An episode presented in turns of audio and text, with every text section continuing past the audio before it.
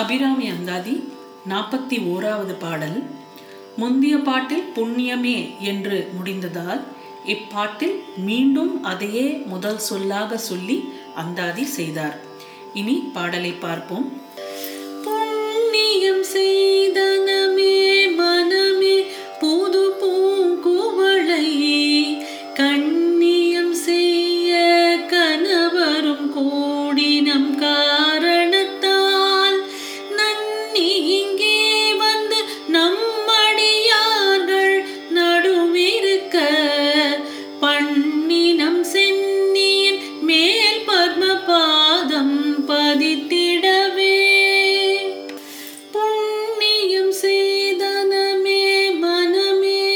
அப்படின்னு ஆரம்பிக்கும் இந்த பாடல் நடந்த ஓர் அனுபவத்தை இப்பாடல் சொல்கிறது.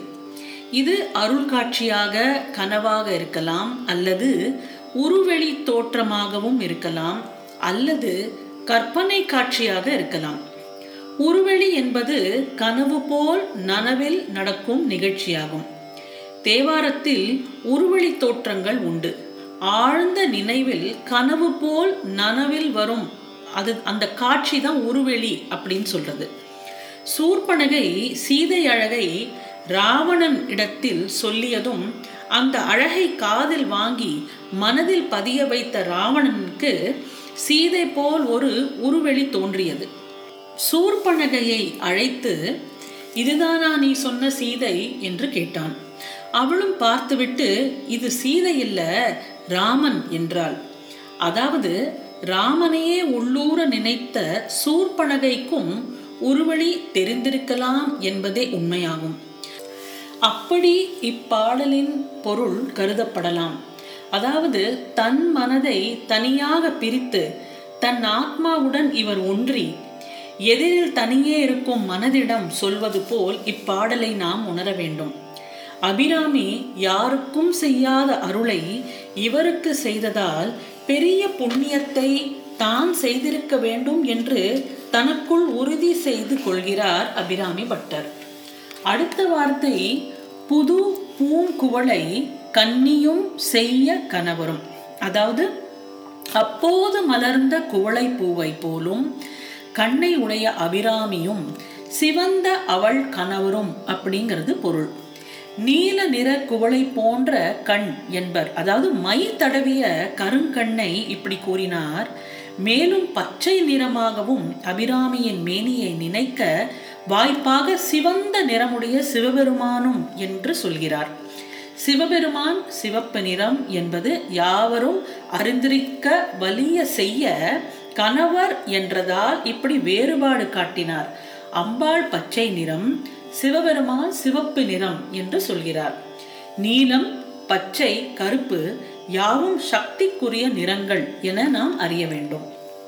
அடுத்த வார்த்தை கூடி நம் காரணத்தால் அதாவது சிவபெருமானும் அபிராமியும் ஒன்றாக சேர்ந்து நமக்கு அருள் செய்ய வேண்டும் என்ற ஒரே காரணத்தால் அதான் கூடி நம் காரணத்தால் அடுத்தது நன்னி இங்கே வந்து இதற்கு பொருள் மிக அருகில் வந்ததை நன்னி என்று குறிப்பிட்டார்.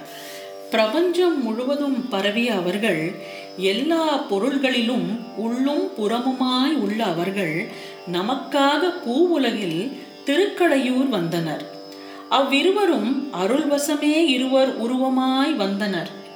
நாம் ஓரிடத்தில் வீட்டை விட்டு போனால் வீடு வரிதாய் இருக்கும் போன இடம் நாம் இருப்பதாக இருக்கும். ஆனால் கடவுளுக்கு அப்படிப்பட்ட நிலை இல்லை. ஒரே நேரத்தில் பல இடங்களில் இருக்க முடியும் என்பதை நன்கு உணரலாம். இது சித்தர்களுக்கே முடிந்த காரியம் என்று நாம் உணர வேண்டும்.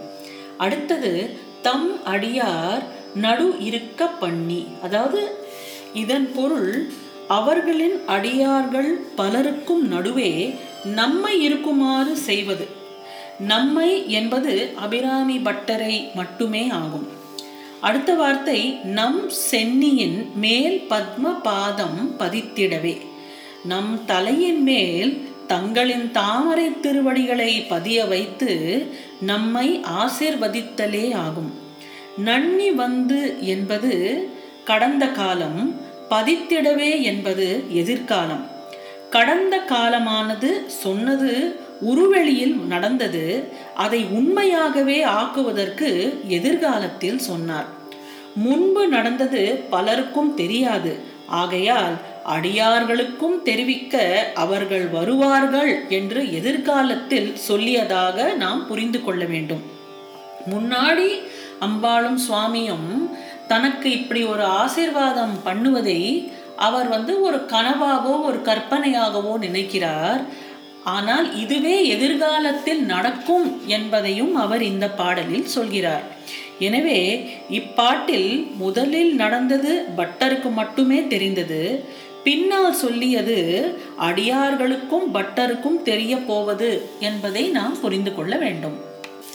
அப்போ எது புண்ணியம் என்றால் பத்ம பாதம் பதித்திடவே என்கிறது தான் புண்ணியம்.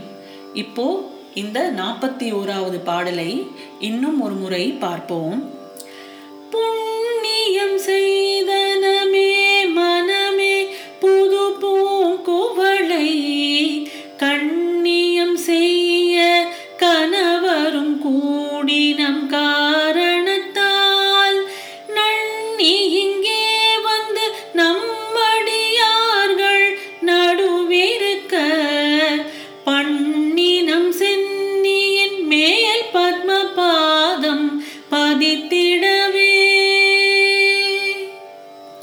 இனி அபிராமி அந்தாதியின் நாற்பத்தி இரண்டாவது பாடலுடன் உங்களை நாளை சந்திக்கின்றேன்.